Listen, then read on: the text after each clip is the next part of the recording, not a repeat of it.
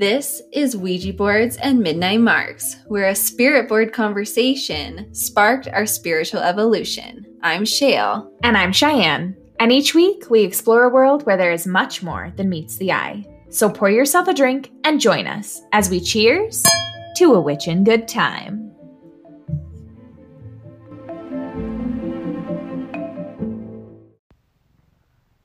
Morning, Literary Witch Coven. This is your host, Cheyenne.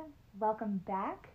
I am so excited to talk to you about today's witch. She is utterly fascinating and inspiring, and I think I think we're all gonna just learn something fabulous today and um, and embody more of ourselves at the end of this episode too. Wow, she's just coming out here really confident in what y'all are gonna take away from this today, but I've taken a lot away from this literary witch in my research and learning about her in preparation for this episode. So I'm really excited to share her with you because she's not somebody that I was aware of in any sort of deep context. So, um, yeah, before I get too ahead of myself, I am drinking today a latte.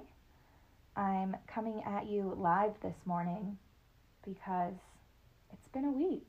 It's been a couple of weeks your witch has had a little bit of a health scare, so it's extra appropriate that we are talking about healing and embodiment today. So, I just want to invite you before we really dive in to, you know, stretch, stretch your arms, oh, behind your back. All of my shoulders cracked. I say that like I have more than two. um, you know, roll your neck side to side, take a deep, deep inhale, exhale. And just sink sink into this space and and be present with me this morning. Go make yourself a coffee cup of tea excuse me and and settle. Find yourself a comfortable space. And we're going to dive in and learn about the truly incomparable maria sabina today but before I get too ahead of myself, I'm going to draw our familiar. The tool, material that we can, you know, draw extra inspiration from today, how we can move forward with these teachings and apply them to our own lives. What tool is going to help us get there? Oh, ooh, okay. We have had the wolf jump out of the deck. So the wolf represents the self without others, a calling, and the great expanse. And I think this is a beautiful card to draw in correlation with Maria Sabina. It is not who I thought, it's not the material I thought was going to appear for us today. I think very basically, I assumed mushrooms would show themselves, but that's a little too on the nose. and the universe works in mysterious ways and i think we're we're being called to dive a little deeper than surface level today. So i love the wolf. Um, the self without others the calling the great expanse. I i think it's a really interesting juxtaposition with the healing that maria herself represents. Um, because i think we are being called to heal ourselves a little bit too in this conversation today. And and I also like that the wolf the wolf is an individual, the wolf is a pack leader. The wolf can you know, hunt and provide and, and exist on her own, but she is so much stronger in her pack, in their pack, in a pack. And I, I just I love that kind of perwitch and slip of the wolf to embody embody your leader, embody your full self, embody your confidence, but remember that you do have that glorious pack, that coven behind you. And and I like to think of our coven here at Literary Witch Book Corner um, as all of these gorgeous witches and writers and authors and artists that we we talk about. I feel like we kind of add each of them to our own little spirit team every time we we dig a little deeper. And so I'm really excited to bring Maria to you today. And I, I love the wolf as our card. So just keep pondering that as we go on. Um, think about how you can kind of embody that wolfish energy in your own life. And yeah, without further ado, Maria Sabina, who is she? I'm going to read, excuse me, I'm going to read to you her page in the Literary Witch book. Apologies. And then we will dive right in. Um, so, this is the poem written by Taisia Kitaiskaya in the Literary Witch Guidebook. Maria Sabina is the shaman of dew, hummingbirds, and mushroom language. In her nighttime vigils, Maria claps and chants with such force that the embroidered eagles fly off her huipil and join the gods, beasts, and moonlight wandering around the room. As the mushrooms speak through her, Maria's bare feet make inscriptions in the great book of mud, letters large enough for God to read. Maria relaxes in the evenings with the Thunder Lord on the mountain. They share cigarettes and aguardiente, and when she's ready to go home, Maria becomes a star and shoots across the sky. Oh, that gives me chills. Just reading that and knowing what I know about Maria Sabina, it's absolutely gorgeous. The poems in the beginning of this book are a true work of literary masterpiece in and of themselves. And I think it's always important to celebrate the literary witch that brought us this gorgeous work, which is Taisia Kitaiskaya, and the lovely art of Katie Horan. This um, this is the gift that truly keeps on giving, the literary witch oracle. Um, so, Maria Sabina, who could not read or write and lived in poverty in the mountains of southern Mexico, is considered the greatest shaman poet or wise one of the Mazatec language. She improvised her chants during psilocybin mushroom ceremonies performed to heal the sick. Her rich spiritual vision was informed by native Mazatec beliefs as well as the Catholic faith. So, in doing my research of Maria Sabina, um, and even in, in this literary witch guidebook, there's one reference book to find her work because as someone who was not reading or writing, she was living in this, you know, remote village in extreme poverty. She a, a lot of her her poetry, her chants are lost in the ether. They exist in the space between they're all liminal um, and and exist in the people who she was healing. Um, but we only get these translations from Mazatec to Spanish to English, and so much is lost between, you know, obviously not being in ceremony and and doing a direct translation. And that said, I do have a few chants to bring to us today in this conversation, but we're going to spend a little bit more time on the biography and on the workings and life of this witch today um, because I think it's important that we know about her and that we celebrate her work and and learn from her teachings even now. So, um, she spent her entire life in a small Mazatec village in the mountains of Oaxaca and worked the land in order to pay for beer and cigarettes. She did not know how to read or write. Her verses were either spoken or sung, and she expressed herself through the voice of the sacred mushroom in a language that could be neither taught nor acquired. Her chants were first translated from her native Mazatec into English and then only later into Spanish. Yet, in the eyes of many, Maria Sabina is considered one of Mexico's greatest poets. And how fabulous and magical and truly otherworldly do you have to be to have this reputation to, you know, spread this healing message far and wide and to be recognized in this way when very few written works survive of of her teachings and of her writings. It's a lot of this is oral tradition and and stories passed down from people who sat in ceremony with her. So uh, I I just really like that kind of juxtaposition, and that I'd like that she's lauded as this great poet because she is. She absolutely is a great poet.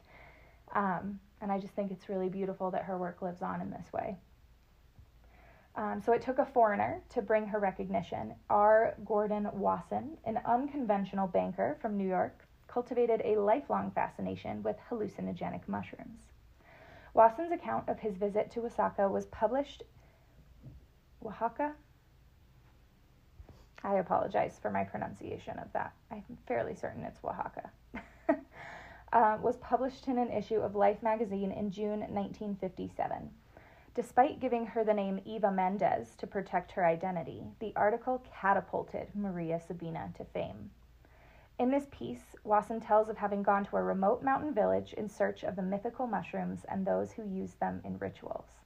Announcing his, cre- his quest, he was promptly led by villagers to Maria Sabina.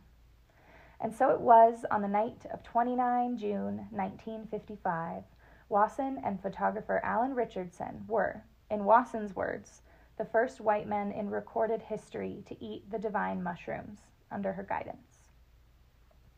In an adobe house, in the presence of 20 villagers, the two men were given chocolate to drink. Then Maria Sabina counted out the mushrooms. Always in pairs, she would divide them into male and female, and handed Wasson six pairs in a cup. As he chewed them slowly, wincing at their acrid taste, all the candles were snuffed out, leaving everyone in darkness until dawn.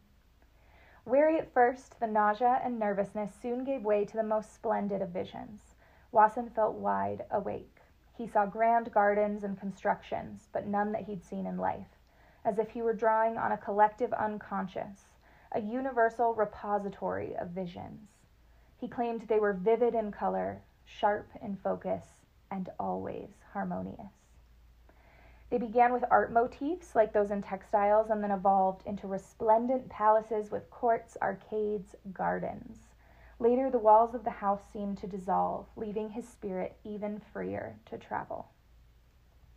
When he repeated the ritual a few days later, he saw a river with estuaries and flowing water, and a beautiful, enigmatic woman in primitive garments, very still, like a statue, but breathing. It seemed as though I was viewing a world of which I was not a part and of which I could not hope to establish contact. There I was, poised in space, a disembodied eye, invisible, incorporeal, seeing but not seen. The mushrooms were eaten in twos, and Maria Sabina's words were spoken in couplets. She's always written about as speaking in couplets, and I think there's such a beautiful melody um, in this language and and in these chants that is just so impossible to achieve in English. During the all night vigil, it was as if the traveler was entering a world where poetry was structure and structure was poetry, a world ruled by symbolic associations and dreamlike architecture, where time ceased to exist and one was both inside and outside at once. During the ceremony, Maria Sabina would eat twice as many mushrooms as everyone else, but remained calm and dignified. Mm, excuse me. Wasson was aware of the priestess as she hummed, chanted, and clapped, leading everyone towards ever greater heights of ecstasy. I am a shooting star woman, says. I am a trumpet woman, says. I am a drum woman, says. I am a woman violinist, says. Because I am a woman of letters, says. Because I am a book woman. The says in these lines refers to the mushrooms speaking. Maria Sabina did not take credit for her poetry ever at all.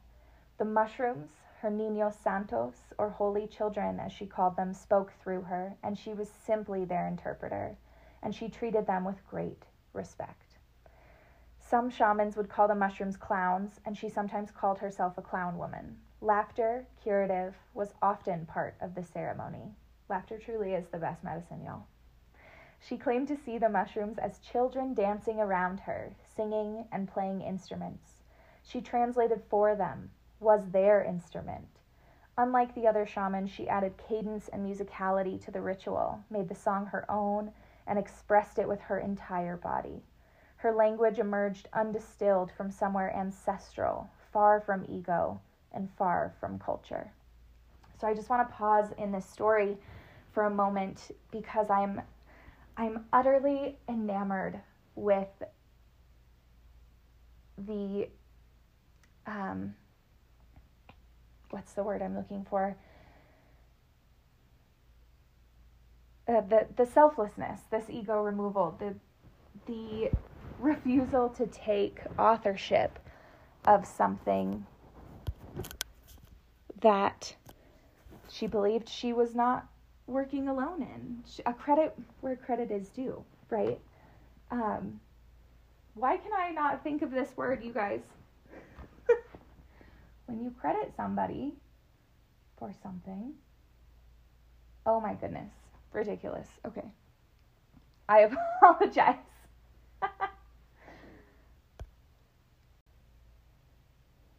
Attribution, citation. Good lord. I'm sorry. um yeah, her her attribution. I'm utterly enamored by her attribution to her work, to her chants, to these sacred learnings and teachings, um, to the mushrooms themselves, to her Niños Santos. And I just, I love, I love this concept because it reminds me so much of the Roman concept of genius, um, or the Greek uh, concept of demons or daemons. And I want to just dive into genius spirits for a moment here because I think there's such an interesting juxtaposition here with how we view creativity and artistry and like who actually deserves the credit for the work that is coming out of us um, you know is it is it the height of hubris to assume that our genius is solely our own i kind of think so and and i really appreciate this concept so the earliest concept of genius dates back to ancient Italian spirits who were believed to protect the household. So the word genius itself is Latin, um, which means to generate or to father. So the genius spirit would ensure a family prospered by blessing the head of the household and his wife with children. Its power was evident in the marital bed, and it was represented visually through symbols like the horn of plenty, the phallus, phallus like serpents, or flowers and greenery. So, ceremonies were celebrated on the anniversary of the man of the house's birth. This is like the forerunner to the modern birthday party. um, so flowers are brought inside, incense is lit, wine is offered to the genius spirit along with cake sweetened with honey. Um, you know, you ask these geniuses on this day, you get to request uh, a wish or a blessing upon yourself or your family, and your genius you know, will grant that for you. So ceremonies like this would replenish your genius, celebrating new life and energy for both the spirit and your household. So this kind of Roman genius was like a personal life force. Oh my goodness, excuse me. Which is a concept that philosophers and psychiatrists would revisit centuries later when they link genius with a man's vital force, which is a euphemism for sexual energy. And like, I get it, the patriarchy is dripping all over this because we're talking about the ancient Romans. But um, but I, I do like this concept, and I'm going to juxtapose how the ancient Greeks took their view on personal spirits, household spirits, or demons, um, or you know what they considered genius, which were these wise divine messengers who uh, kind of mediated between the gods and mortals.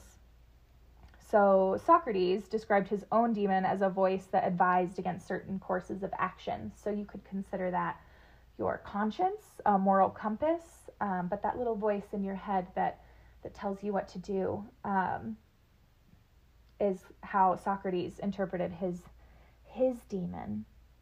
Um, but each genius or demon is unique, just like the astrology influenced personality of everyone it protected. Um, now, you know, this is referring to each man, if each man has his own genius, but obviously we're going to extend this to the entire spectrum of human existence, regardless of gender. I think genius exists outside the binary.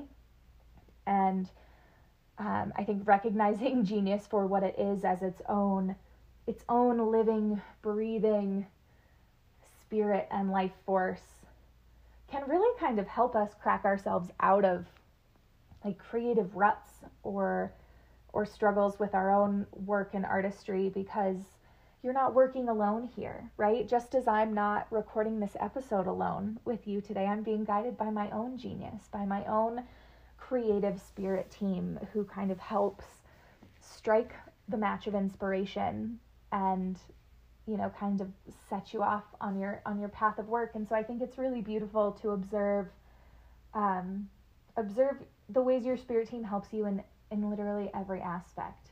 And I think removing that level of ego of, you know, I am the greatest, I am a genius, and replacing it with I have genius and and recognizing that true divinity that resides inside all of us, I just think is such an empowering and comforting notion, right? Like someone's always there helping.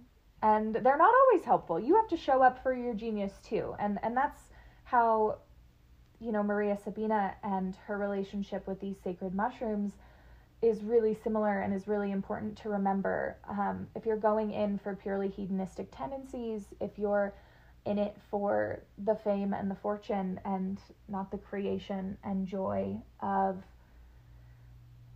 your artistry itself, you're missing the point.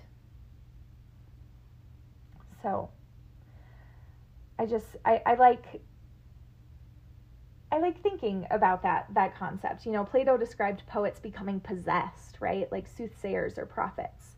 And during a state of divine frenzy, their minds were not their own. And you know, we might look on that today as a stroke of genius or a flash of inspiration. Um, Albert Einstein once described it as a sudden illumination, almost a rapture. And Elizabeth Gilbert calls creativity a downright paranormal experience. And I know we've talked about Liz Gilbert in this specific TED talk, which is where I'm referencing these uh, these notions of genius and demons and personal gods and guides from, um, which I will link in the show notes below because it's a really lovely TED talk, and I think it um, it really breaks this concept down in a way that's just so it's so freeing. I think it's it can be such a gift to to welcome that energy and and work with it you know truly work with it as its own individual personality as opposed to assuming that you're you know spinning gold out of your own mind with nothing but that all the time so honor that divinity that resides inside ourselves i think that's that's really beautiful and you know it was in the mid 1700s when we kind of shifted from that state of thinking of you know us all having our own team of guides who are helping, you know, mold and shape us. And we started considering exceptional people geniuses in their own right. And I think, you know, elevating these men to status of gods and saints, becoming objects of worship, it got messy really fast. And I think it got away from its core. Um, you know, we centered ourselves. We centered the ego, we centered man. And I think Don't quote me on this, or you can.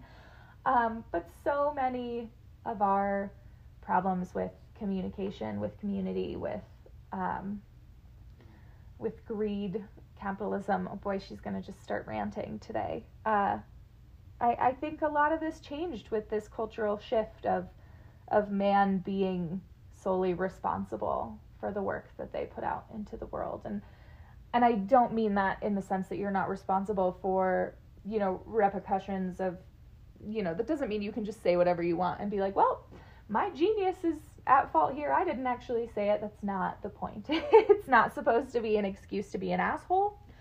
But I think it can be really comforting when you are struggling creatively um, to have to have someone to check back in on to you know show up for them the way that you would like them to show up for you, to leave an offering at your desk or at a working altar, and to ask them to guide you in your creative and artistic pursuits. So I just, uh, I, I like reminding us that while genius exists and is beautiful and in all of us, I don't think we are the ones responsible all the time. And I think there's just there's something really beautiful and freeing in that. So take that however you need to today. And we will jump right back in to Maria Sabina. So once her existence became known t- thanks to this Life article, uh, rock musicians, artists, and beat poets traveled, hoping to be guided on a journey by the mushroom priestess herself. And obviously, after reading his exalted narrative, um, this narrative of Wasson's, how could you blame them, right? Uh, but she condemned those who ignored the mushroom's sacred purpose in favor of purely hedonistic pursuits. And that's what we're talking about, right? if you're not showing up with respect, if you're showing up for a good time, and I'm not opposed to showing up for a good time. I think there's a time and a place for that too. But the respect still has to be there in those scenarios as well. And I think when you, you know, consider um, quote unquote bad trips or, you know, things like that, a lot of times intention is intention is everything in these kind of scenarios and the lack of intentionality and respect excuse me Telluride is fucking shit up again as she is wont to do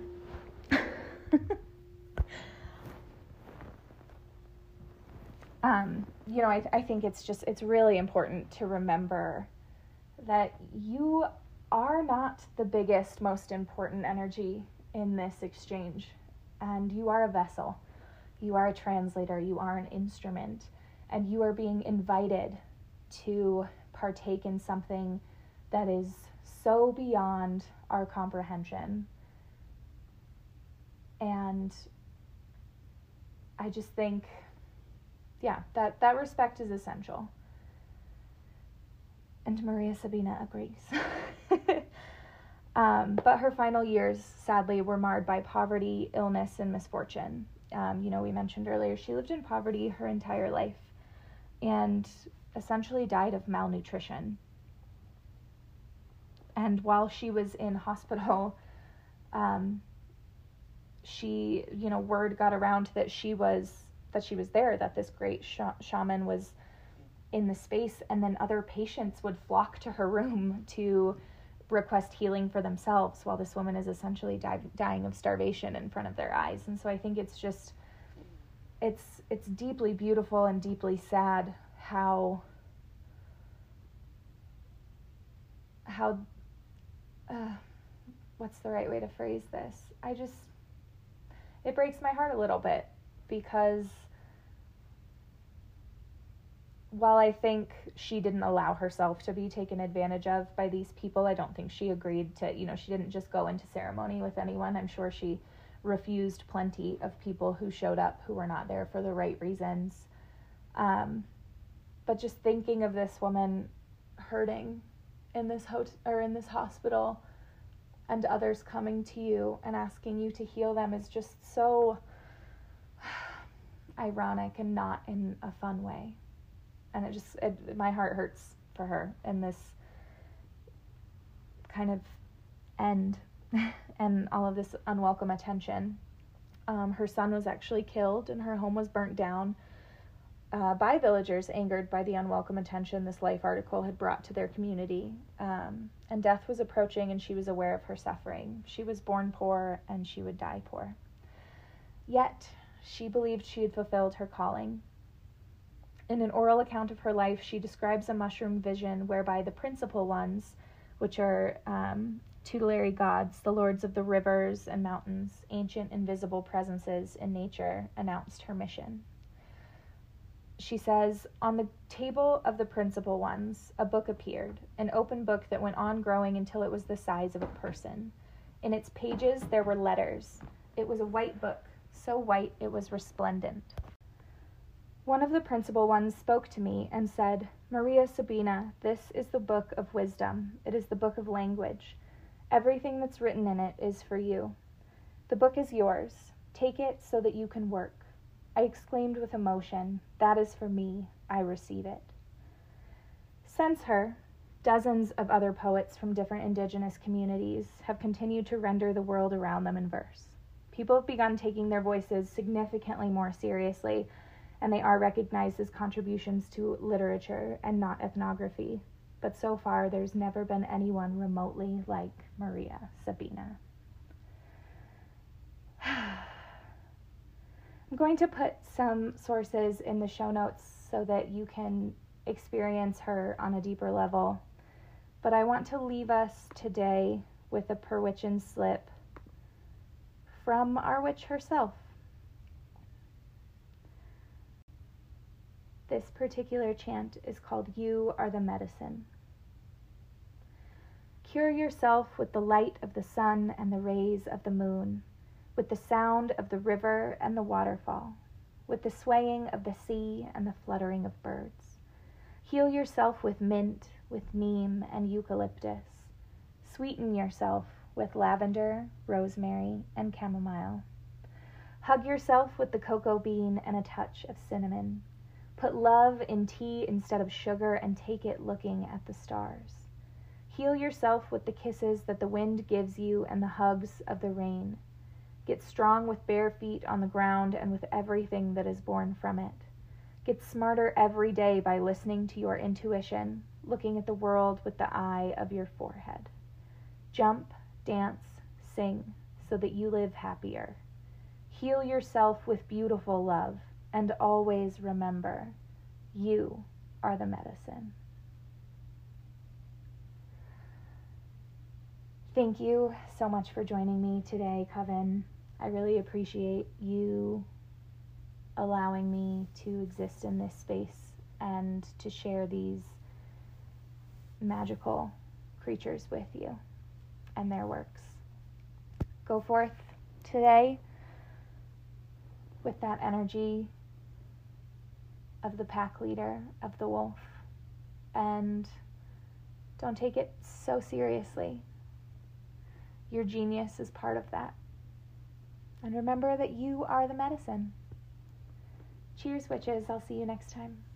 Oh, fuck. Just kidding. Look at me trying to be all mellow and chill at the end of that. We have to draw our witch for next week. Joke's on you, kid. Isn't it always, though? Look at me, trying to take myself so seriously. And universe being like, you literally told people to just stop doing this. All right, let's shuffle our witches. Whoa! She leapt from the deck.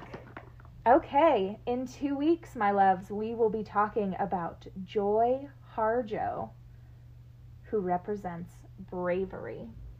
So I'm going to read you her page in this book so that you can start thinking about thinking about next week's episode if you want to find some work and read.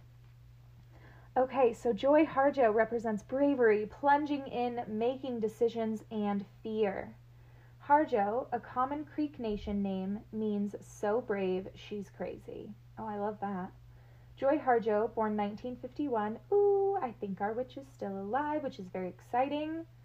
Um, courageously survived an oppressive childhood, teenage pregnancy, and domestic abuse before becoming a spiritually charged poet of wild natural imagery and urgent social activism, as well as an award winning saxophone player and singer. Fabulous. I cannot wait to learn about her in the upcoming weeks and to share my findings with you. Thank you so much for joining me today. I'm leaving you now for real. Uh, go forth and read. Read more books.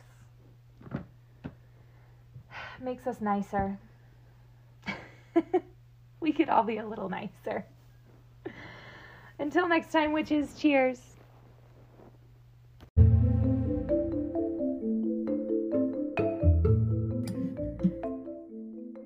Thank you for joining us on this episode of Ouija Boards and Midnight Margs. If you're having a witching good time, we hope you'll help us to grow this little coven. You all know it's us against AI in this algorithm eat algorithm world, so please help us out. Please like, rate, and subscribe anywhere you're listening to us. Also, we want to connect with our spooky Marg loving friends out there, so please like and follow us on Instagram and Twitter. Links for those profiles will be in the show notes. And hey, be sure to tell us what you're drinking tonight. We love you all so much, witches. Cheers.